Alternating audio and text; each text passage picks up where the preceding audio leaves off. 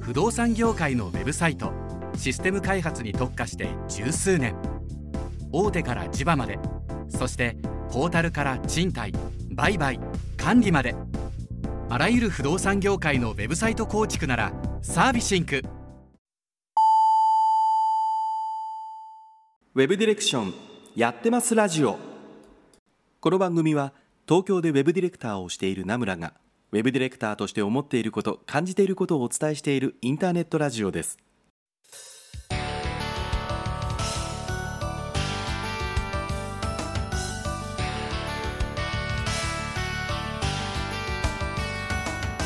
皆さんこんばんは名村真司です。1週間のご無沙汰がお過ごしだったでしょうか。さて本日ですけども僕は熊本のですね人吉市というところに来ております。えー、先日からね何回かこっちに来てるんですけどもねこうお伺いするのがちょうど打ち合わせという意味で言うと今日が一応最後になるかなという感じですけどもね、えー、昨日おとついか水曜日からこちらに来ておりました。水木金ということでね今日なんですけどもまたあと明日明後日かなぐらいまでこちらにいてという感じです。いろんな方とねまた打ち合わせをさせていただいていてまあ話を聞いたりとまあほとんど話を聞かせていただいてるって感じですけどもね。えー、もう3回目になってきましたのでだだいぶですねこうこう歩いてる場所に関しては勝手知ったる街になりつつあるって感じですね。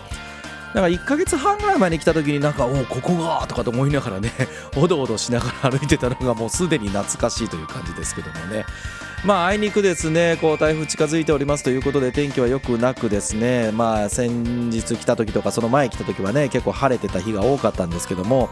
残念ながらもう曇り時々雨そしてさらに雨一日一日中みたいな感じですけどもね。えー、まあ、あちこちも雨降っておりますけどもね水害とかにならなければいいなと思っておりますが皆さんの地域の方はいかがでしょうか。さて、えー、おはがきの方に行ってみましょう。ラジオネーム宮弘さんからいただきました。名村さんこんばんは。遅ればせながらですがお誕生日おめでとうございます。ありがとうございます。名村さんのポッドキャストを聞いていると48歳には思えないので改めて聞いてびっくりしている感じがあります。ぶっちゃけご年齢を感じる瞬間とかってありますでしょうか？僕は今年40歳になって明らかに体力が落ちたというのを感じていてこれが40歳の壁かと結構マジで感じたのですが名村さんは40歳の頃ってそういうのはありましたか？ということでねおはがきをいただきましたが、まあ、40歳を超えたらって話はねよく聞きますけど、まあ、こちらについてちょっとお話をオープニングしてみたいなと思います。というわけで今夜も30分名村についてこい。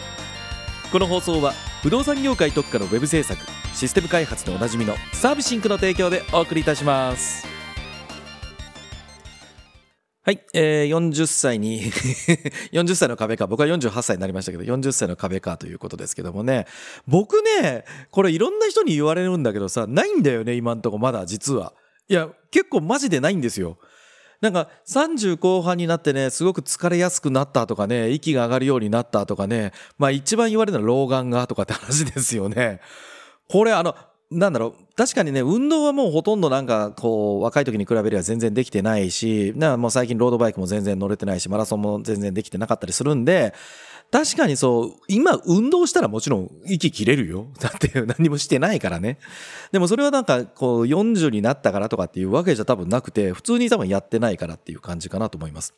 なのでなんか40歳になったら急に来たわーってね、こう宮春さん書いてらっしゃいますけど、そういうのが実は本当ないんですよ、まだ。あの、一番わかりやすいのは時々言ってますけど、僕まだ老眼来てないんですよね。なんか仲間内とかね、あのー、この番組で以前出てくれました角影さんとかもいい加減その言うのをやめろみたいなこと言う。そういうのやめろっていうのは何でしょう。あの、気合と根性で老眼になってないと思うのやめろみたいな ニュアンスで言われるんですけど、本当にまだ今んとこないんですよ。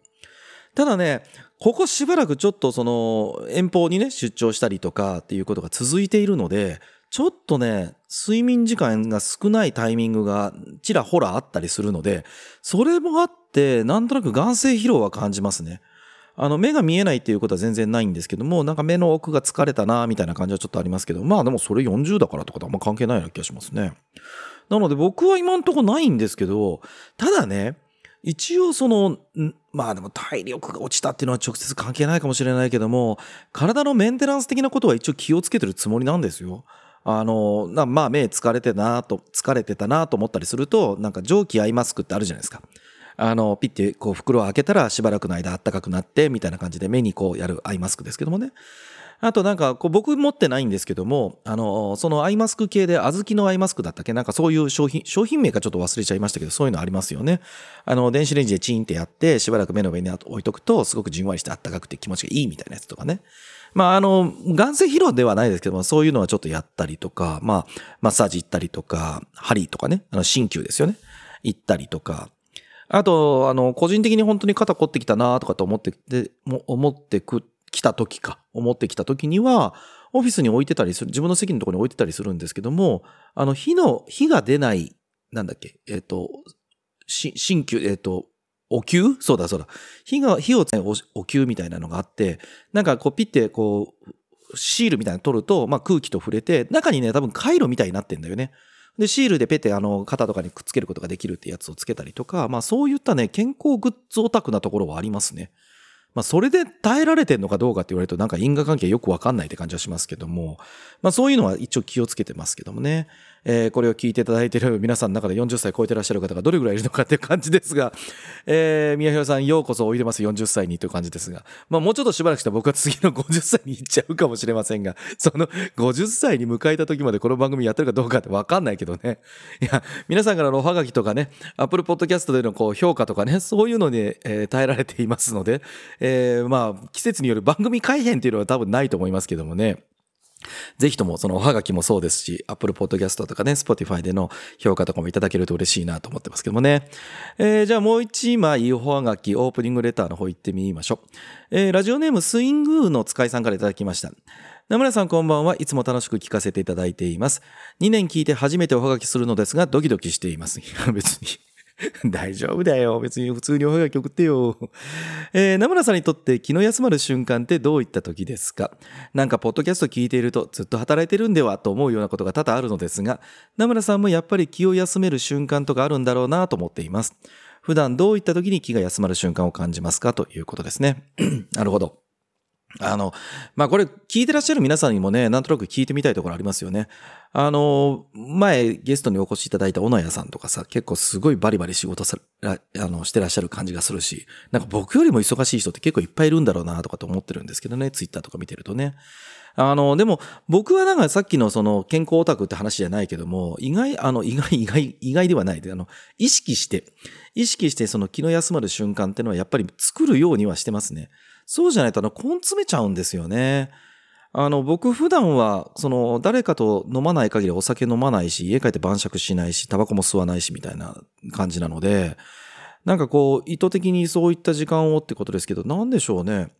やっぱりなんか美味しいご飯食べてる時かな。そん、それは僕にとってすごくプライオリティが高いですね。気が休まるとかっていう意味で言うと。美味しいものなんか一人でもいいんですけども、食べに行ってる時あとまあ、ああ、でも、気の休まる瞬間があれですね。あの、僕が芝居をやってた時の仲間連中と、なんかどうでもいいバカみたいな話をしてる時じゃないですか。あの、以前ね、あの、コロナになる前って、もうどれぐらいだ、え、僕上京してきたのが1999年でしょ？でもその頃からか、その頃から2000、1909、え ?2019 年まで。だから20年？すごいね。20年間ね、えっ、ー、と、3ヶ月に1回うちに仲間内で集まってご飯を食べるって会をやってたんですよ。で、コロナになってさすがにまずいなって感じになったんで、まあ止めてたんですけども、えっ、ー、と、今年の頭か去年の年末かな？去年の年末かな？久しぶりにあのみんな集まったんですけども、あのメンバーとなんか、どうでもいい話をしてる時っていうのは一番気が休まってるような気がしますね。なんだろう。その、多分人生で一番長く付き合い続けてる人たちだと思うんですよね。みんなさ、これ聞いてくれてる方の中で、まあ若い子もいると思うんだけどさ、そのに20年、あまり利害関係もなく、ずっと付き合い続けてるお友達が、僕そのメンバーって8人、8人ぐらいいるのかな？ですけども、あんまりいない、そのメンバー以外に僕いないんだよね、そんなのってね。しかも3ヶ月に1回会ってるんだよ。大体。まあ長くても半年に1回ぐらいは絶対会ってたしね。なのでそういうメンバーってやっぱ気の置けないというか気の休まる仲間だったっていうのもあるので、まあそういうメンバーと会って話ができてるっていうのはすごく気が休まる瞬間ですね。なんだろう、なんかあの、仕事で切った張ったとかっていうところではない部分で、なんか価値観が近しい人となんか話してる瞬間っていうのはやっぱり気が休まるものじゃないですかね。あの、それは大学の時の友達でもいいかもしれないし、地元の友達でもいいかもしれないし、なんかこう付き合い続けられてるとか、まあ共通の価値観を持ってる人間と、まあ、うん、あとはもう一つ仕事から離れられてるっていうのはあるのかもしれないですね。あの、大きく言うと社会人としての話をしてるかもしれないけども、直接自分が関わっている仕事とか、まあ会社の友人とかではないところで、まあ大きくは仕事の話とか、まあなんかこう、社会人とはとかさ、そういった話とかっていうのが、まあなんか気の置けないとか別に隠し事とか、なんかこう言ってはいいのかなとか、その、なんだろう、会社の NDA 的なところは言わないよ、もちろんね。そういったところじゃなくて、なんかこれを言うと、あいつになんかそういうのがとかっていうのがない人と話せるっていうのは、やっぱりすごくリラックスができるし、僕の中では気の、あの、気が休まる瞬間かなと思いますね。うん、なんかそこじゃないかなと思いますね。だからやっぱり友達大事とかって思いますよね。友達大事と思います、本当に。なので、あの、そういった友人を僕は作って、なんか、まあなんか、友人多いタイプではないと思うんだよね、僕はね。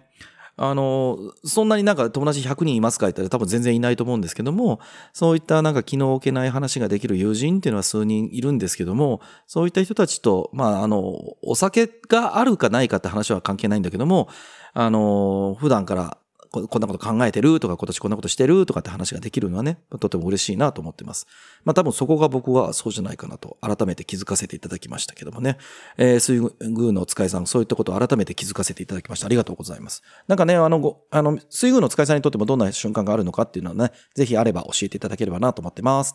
えー、というわけで、いつものハガキのコーナーに行ってみましょう。はい、お便りのコーナーです。このコーナーでは、ポッドキャストの詳細にも記載しているウェブ上のおはがき投稿フォーム、ナムラのツイッターアカウントへの DM でいただきました、ウェブディレクション、ウェブ制作への疑問質問のおはがきにお答えさせていただきます。えーと、まず、どちらから行こうかな。こちらにしましょう。えー、ラジオネーム、西から北武さんからいただきました。名村さんこんばんは。名村さんは案件が10年とか続いているという話をされていました。はいはい、してましたね。えー、僕も Web ディレクターをしていますが、顧客との継続的な付き合いをしていく上で気にしていることはありますか？うちの会社では案件は作って終わりということが多く、それはそれで楽しいのですが、長くお客様と話をしていく中でより深く問題解決ができたらいいなと漠然と考えています。作って終わりではなくて保守や運用といったものも引き受けたいと思っています。ですが、なかなかそういった流れに持っていく方法もわからず、何か秘訣とかあるんでしょうか？ということでおはがきをいただきましたが。そうですね、僕は多分比較的、あの、一つのお客様とお付き合いが長いという案件が多いですね。えっ、と、前、今の会社の前は、まあ、なんだろう、まあ、結果的に言うと、システム開発の案件があるからじゃないですか？あの、システムの保守面でやらなきゃいけないっていうこともあったりするので、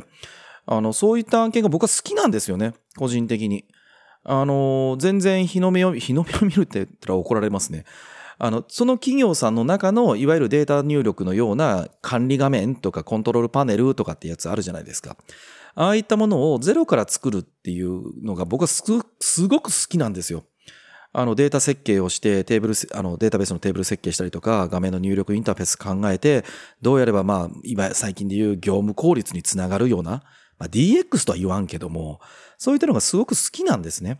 あの設計のこともこういろんなことを気をつけなきゃいけないしでその一方で当然それってデザインとしてはいわゆるデータ入力の画面なのであの、何、ビジュアルバーンみたいな話は全然ないから、そういったところにね、こう、なんかお面白さっていうのはたまに感じたいなと思うことはもちろんあるんですけども、なのでそういった案件をやってると、うちの会社とかだと、まあインフラもごっそりやって、で、そのインフラの保守も見て、場合によってはなんかアラート監視の設計もしたりして、で、アプリケーションを作りましたってことですけども、まあその会社さんの中のシステムだったりするわけですよね。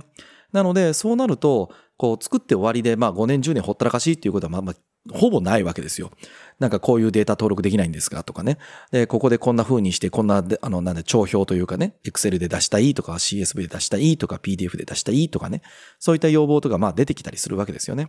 で、そういった中で、お客様と僕は膝を突き合わせていろんなお話をしていくっていうのが、やっぱすごく好きなんですよ。なので自分のこうスキルセット的なことで言うと、まあインフラの知識とかアプリケーションの知識とか、その HTML とかね、そういったものじゃなくて、どちらかというとスクラッチでスクラッチってあのゼロから開発するね、ゼロから開発を開発をするような、え、経験が多かったので、結果的に長く続いてるっていう感じはしますけどもね。で、じゃあ、ワードプレスの案件だったらそんなことはないのかっていうことで言えば、多分きっとそんなことはなくて、どちらかというと、なんかその、お客様から言われたものを引き引き出して、で、形にしてどうですかって言うんではなくて、それがお客様の商売の中で中期的にどういうふうに関わるんだろうかっていうようなこと、そのことをお客様と話をするかとかできるかっていうことが結構大きいんじゃないかなっていう気がしますけどね。なので、あくまでも今のニーズとしてこういうホームページ作りたいんです、EC サイト作りたいんです、コーポレートサイト作りたいんですって話はね、僕らにこういただくわけじゃないですか。でもその中で、じゃあこのコーポレートサイトでもいいですよ。あの、今後、例えばニュースのところはどうしましょうとか、まあ大きい会社さんだったらね、IR の話が出てくるとか、まああの、継続的に運用するとか、運用でもコーポレートサイトだとあんまないっすよ、みたいな。年に一回同行とか、まあ年末年始とかボンクレ正月に、こう、夏季休暇とかね、冬季休暇の休みを書くぐらいじゃないですかと。しかもワードプレスでやったら僕らの手から離れてしまいますよっていうことだと思うんですよ。でもそれって多分制作会社さん側の方とかが、そのこと以外になんだろう、話しても、打っても帰ってこないって思われちゃってるからかと思うんですよ。なので、コーポレートサイトをやったときに、じゃあそれのコーポレートサイトがその授業の中でどういうふうにしますかってときに、まあ場合によっては僕紙でもいいし、パンフレットでもいいし、リーフレットでもいいし、みたいな。それといったものとブランド統一しましょうねって。で、えー、社内であるとか、まあ当然お客様に対して何かを告知をするときって本当に抜け漏れがないように、えー、コーポレートのサイトで掲載できてますかとかね。そうすると過去1年間の業務フローってどんなことやってたんですかとか、なんか外にアウトプットするものとか、おはがき送ったとかっていう情報とかってホームページに書いてた方がいいんじゃないですかっていう話にも多分繋がってくると思うんだよね。なので、その、あの、お客、あくまでもホームページ動向とかウェブサイトって何ですかって言ったら、お客様の一告知チャンネルの一つでしかないわけですよ。紙だろうが、まあ、いわゆる4マスであったら、テレビとかラジオとか CM とか雑誌とかっていうもの。当然、えー、今だとね、えっ、ー、と、YouTube の動画があるかもしれないし、えー、ウェブサイトもあるかもしれないし、パンフレットもあるかもしれないし、みたいな。で、ウェブサイトを作るのが僕らの仕事ではあるけども、えー、僕らの仕事はウェブサイトを作ることだけだって決めてしまうのはすごくもったいないだと思ってるんですよ。えー、でもうちの会社紙やってないしとかね、えー、なんだろう、動画とか作ってないしみたいな話だったらそういう人探しゃいいんですよ。別に。で、誰が探してきたんですかとか、その人に対して何かこういうふうに作ってくださいねってお願いをしているのがあなたであればいいというかディレクターであればいいっていうだけだと僕は思ってるので、で、その時に利益を入れるか入れないかとか、まあ、いわゆる その自分たちが、こう、手を動かすか動かさないか、あの、ここをご紹介しましたって時に、紹介料取るか取らないとか、それもどうでもいいですよ、僕にとっては。でも、あの、何かを頼めば、やっぱり広告に関わること、告知に関わることっていうのが、ディレクターさんが形にしてくれるんだっていうふうに相手が思ってくれたら、なんか継続的な付き合い、別に保守メンテっていうわけとかね、そういう運用とかだけじゃなくて、あの、お話をいただいている、いただけるような壁打ちの相手に多分なっていくんじゃないかなと思うので、やっぱり自分のバリューが単に言われたウェブサイトを作りますみたいな話じゃなければいいんじゃないかなと思いますけどね。僕はだからできるだけそのお客さんってどんな仕事してるんですかとか、他でどんなことやってるんですか？みたいな形は結構聞きたがりなので、で、まあ知らないと、これが位置づけがどこかわからないし、その位置づけがわかれば、このサイトって多分デザイン変わるかもしれないしっていうことを元にね、最初のヒアリングを結構させていただいたり、ヒアリング？ヒアリングというか、まあヒアリングなんだけど、どちらかというと雑談に近いところかもしれないですけどもね。だからそういったものをやって、なんかお客さんが、ああ、そういうことやってるんだったらこういうことどうですかみたいな話に広げていってるので、まあその流れの中でこうシステム作りませんか？みたいな話とかっていうのも、まあご提案する機会も出てきたりしますよね。なので、やっぱりそこの部分を、そこの部分というのはお客様にとって僕らが何が提供できるかってところをもうちょっと、もうちょっと自分のスキルもね、深めて、単純に深めていかないと話ができないからさ。だってね、あの、商売何やってるんですかって、こんなことやってます。そうですかわかりませんみたいな話だったら、こう、以上終わりみたいになっちゃうじゃん。なので、そこも含めてお客さんから話を引き出すということは、あの、先日ね、お越しいただいた DJ のびさんじゃないけども、やっぱりいろんな経済の情報とか、社会の行動とか、そのお客様の業界のこととかってことも知っとかないと話を広げることができないってなってくるので、やっぱそこら辺のスキルがあってこそディレクターじゃないかなっていう気はしております。はい。えー、西から北武さんいかがでしょうかね。あの、もうちょっと具体的に言った話であれば、またぜひおはがき送っていただければなと思います。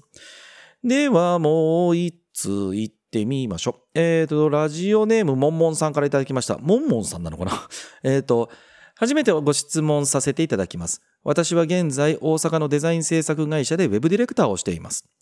ウェブ制作会社ではなく、もともとはグラフィックスの会社、あ、制作会社で5年ほど前から少しずつウェブ制作の実績を増やしてきている会社です。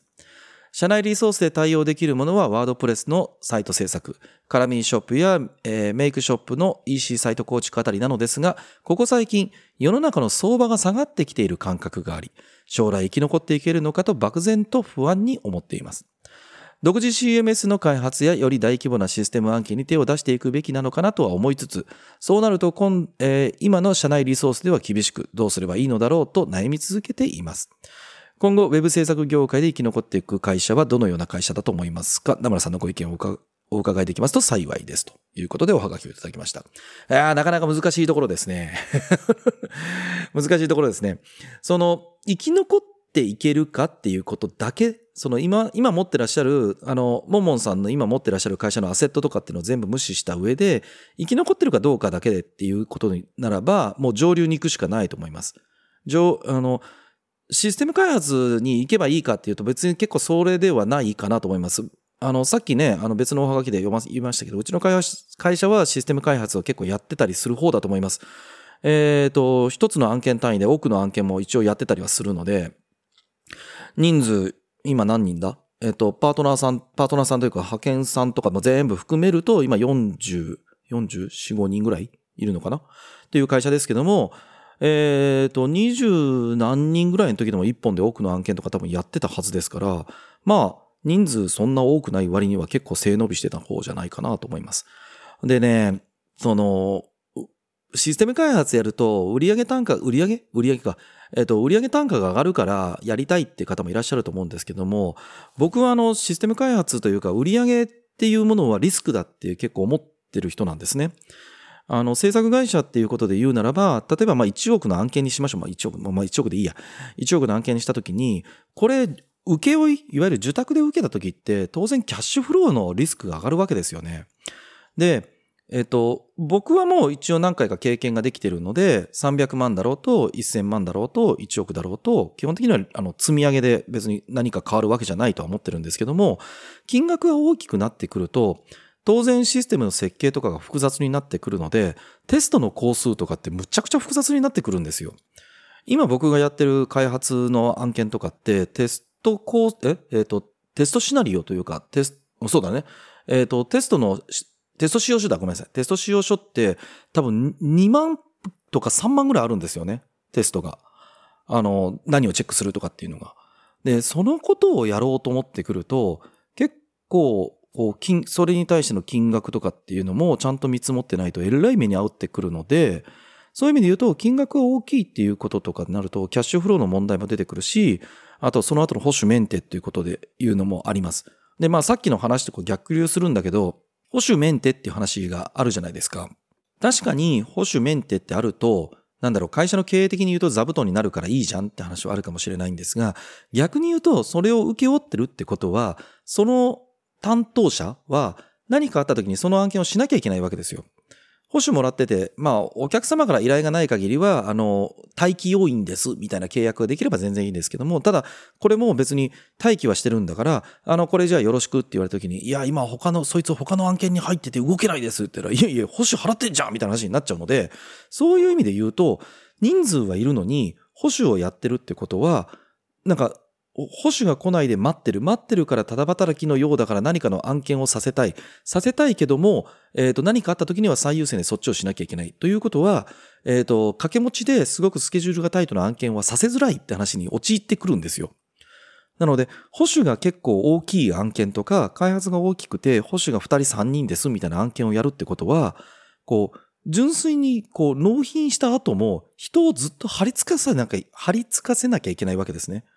なので、確かにキャッシュフロー的に言うと、こう、保守があると、ね、あの、稼働があってもなくても、その保守はいただきますみたいな話と、チャリンチャリンって感じになるかもしれないんですが、常に人数を置いとかなきゃいけない。で、当然そのメンバーに属人になればなるほど、例えば、なんだろう、うん、お客様からいただいているのが月50万はじゃあ保守ねって言われた時には、じゃあ、それに2人ががっつり貼り付けるわけにもいかないと思うんですよね。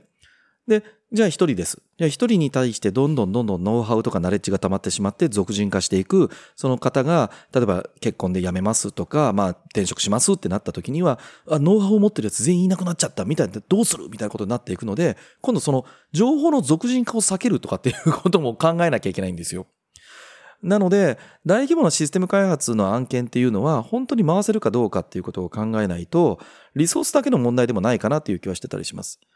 あと、独自 CMS の開発っていうことを掲げられてらっしゃいましたけども、これは結構大変かなという気がします。あの、当然ながら今ってもう、ある程度の規模であれば、ワードプレスでやっちゃえばいいじゃんっていう人もいたりするわけですよね。まあ現在も、モンモンさんのところでワードプレスの開発やってらっしゃるって話だと思うので、じゃあワードプレスを超えたときに、わざわざ独自の CMS を作って、で、この独自の CMS を作るっていう理由は、自分たちで仕様も分かってる、カスタマイズもすごくしやすい、えー、要は、ワードプレスになるようなコアの部分のエンジン部分を持っています。なので、えっ、ー、と、一回作ってしまえば、新しい案件になった時に、えー、こういったベースがあるので、えっ、ー、と、制作費が安くできますよ。だからうちに発注しませんかみたいな話に持っていきやすいとは思うんだけども、その独自の CMS を汎用的にすればするほど、当然最初の開発工数は上がってくるし、その CMS をメンテナンスしなきゃいけないっていうところにも出てくるし、えー、独自開発というか独自拡張せざるを得ないってことになってくると、なんかエンジンを結局全部個別にカスタマイズしてアップデートしていかなきゃいけないねみたいな話も出てくるわけですよね。なので、これの、こう、保守運用とかっていうことで言うと、やっぱなかなか商品を持ちたいな、も持って、持ってた方がいいなっていうのはあるかもしれないんですけども、これはこれで結構僕大変な道になるんじゃないかなと思います。というか、独自 CMS の開発をやれるっていうんだったら、多分大規模なシステム開発はそもそもできるはずなので、えっ、ー、と、個人的にはもう営業力をつけて大規模なシステム、あの、数千万円単位のものを取っていって回していくっていうのでよくて、そのために独自 CMS を作るってよっぽどよっぽどなんか汎用的にこれここだけは作っていこうっていうのがあればいいと思います。うちとかだって不動産業界特化って言ってるので独自 CMS 持ってませんからね。あの、もう怖くて作れないからって。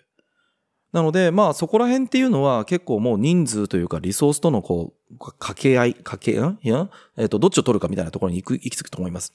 で、まあぐるっと回って、ウェブ制作会社で生き残っていく会社はどのような会社だと思いますかっていうことで言うと、えっ、ー、と、僕は比較的やっぱり上流のところがちゃんと話ができるところじゃないかなと思います。で、えっ、ー、と、作ることがすごくスキルフルなところ、よっぽどなんだろう、JS ゴリゴリできますみたいなところだったらいいと思いますけども、本当に Web にか、Web を形にするところですって言ってくると、空洞化が起きていって、えっ、ー、と、単価がそこまで高くないと、多分フリーランスの方にどんどんどんどん流れていくケースがあるかなと思います。で、そうじゃないと、えっ、ー、と、制作単価が多分どんどん安くなっていくっていうのは僕もそんな感じがします。というか、世の中の相場っていうと、あの、僕がこの仕事を始めた96年に比べればもう死ぬほど安くなってるので、これから高くなることは絶対ありえないと思います。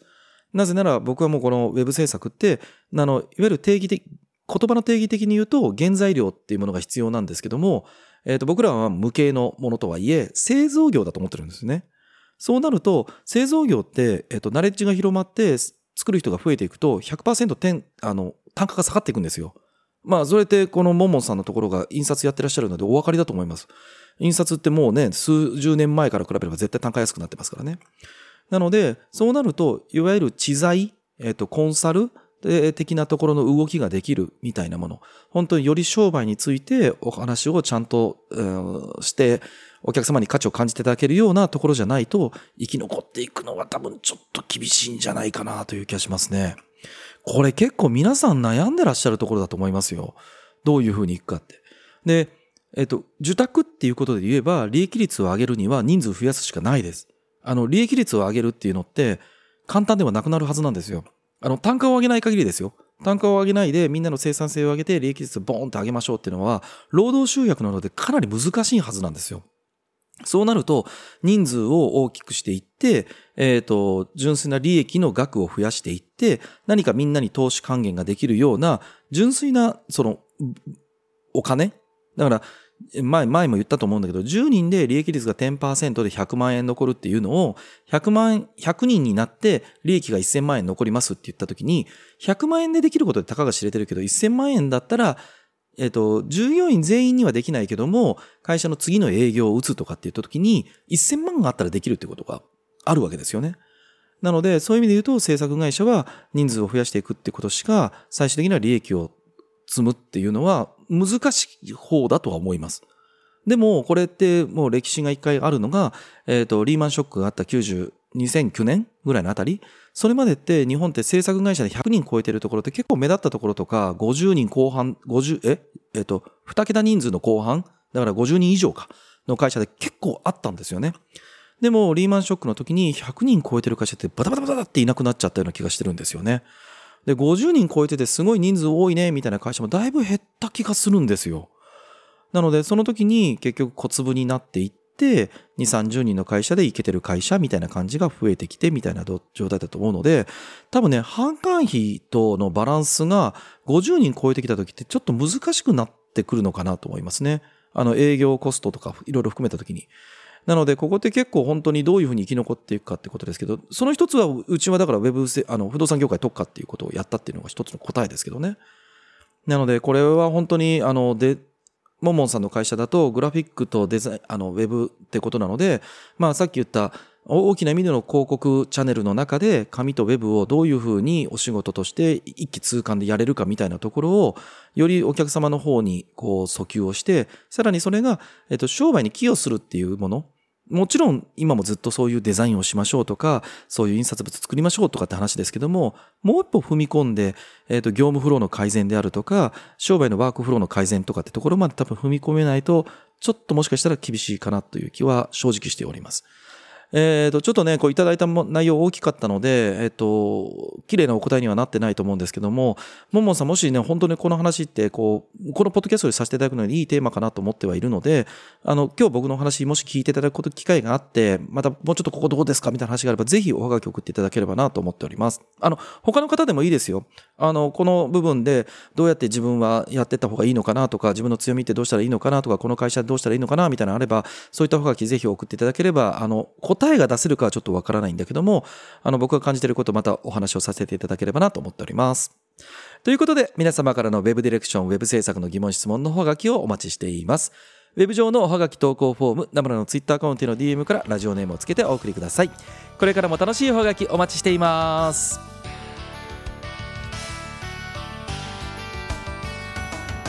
はい、エンディングです。えっ、ー、と、テーマ重たかったんで、ちょっといっぱい喋っちゃいましたけどもね、ちょっと駆け足でいきたいと思います。えっ、ー、と、先日ですけどもね、ディレクター談義皆さん参加いただきましてありがとうございました。えっ、ー、と、いろいろお話をさせていただきましたけども、ウェブディレクターって今後どうしていくんだっけ？とか、どこに価値があったらいいんだっけ？みたいなね、お話をさせていただきましたけども、3時間みっちりお話をさせていただきましたね。えー、また感想とかあればぜひとも送っていただければとても嬉しいです僕も長田さんもそれを楽しみにしていますのでぜひこの番組でも構わないのでおはがきをくださいでその長田さんとなんですけれども、えー、と7月15日に長田さんと,、えー、と真剣にガチなディレクター向けのセミナーをやろうという話を出ております。あの今回は有料になってしまうんですけどもね、えー、企画書をテーマにしたセミナー、えー、企画書どうやって作るんだっけ？企画書ってどうやって通すんだっけ？みたいな話ですね。そういったセミナーをさせていただこうかなと思っておりますけども7月の15日の土曜日ですね。長田さんの2人で1人1.5時間ずつぐらいの内容になるんじゃないかなと思ってますけども、えー、日程だけでも開けといていただければ嬉しいなと思っています。でそのせその前の週になりますけども2023年7月12日の水曜日20時から20、えー、23時半ですね。誰がどう見てもそうとしか受け取れない文書術のセミナーを開催させていただきます。今すでにもう150人ぐらいねお申し込みいただいておりますけども当日の視聴のみであれば無料。アーカイブのしアーカイブプラス資料ありだの場合には2000円でね、えー、申し込みをさせて受け付けておりますのでぜひともご検討いただければなと思っております。ということで、えー、この番組では皆さんからのお便りたくさんお待ちしています。ウェブ上のおはがき投稿フォームナムラのツイッターアカウントへの DM からラジオネームをつけてお送りください。このラジオはあまり重たい内容ではなく朝や昼や夜に何かをしながら聞いていただければウェブディレクウェブディレクションについてちょっとしたヒントになるような放送をしています。噛んじゃった。えー面白かった仕事のヒントがあったという方はぜひ SNS でシェアをお願いいたします。Apple Podcast や Spotify などの配信プラットフォームでお聞きの方はこの番組のご登録また Apple Podcast でお聞きの方は高評価をいただけると嬉しいです。というところであっという間にお時間でした。名村真司でした。来週も絶対チューニングしろよ。バイバイ。不動産業界のウェブサイトシステム開発に特化して十数年。大手から地場まで。そしてポータルから賃貸。売買。管理まで。あらゆる不動産業界のウェブサイト構築ならサービシンク。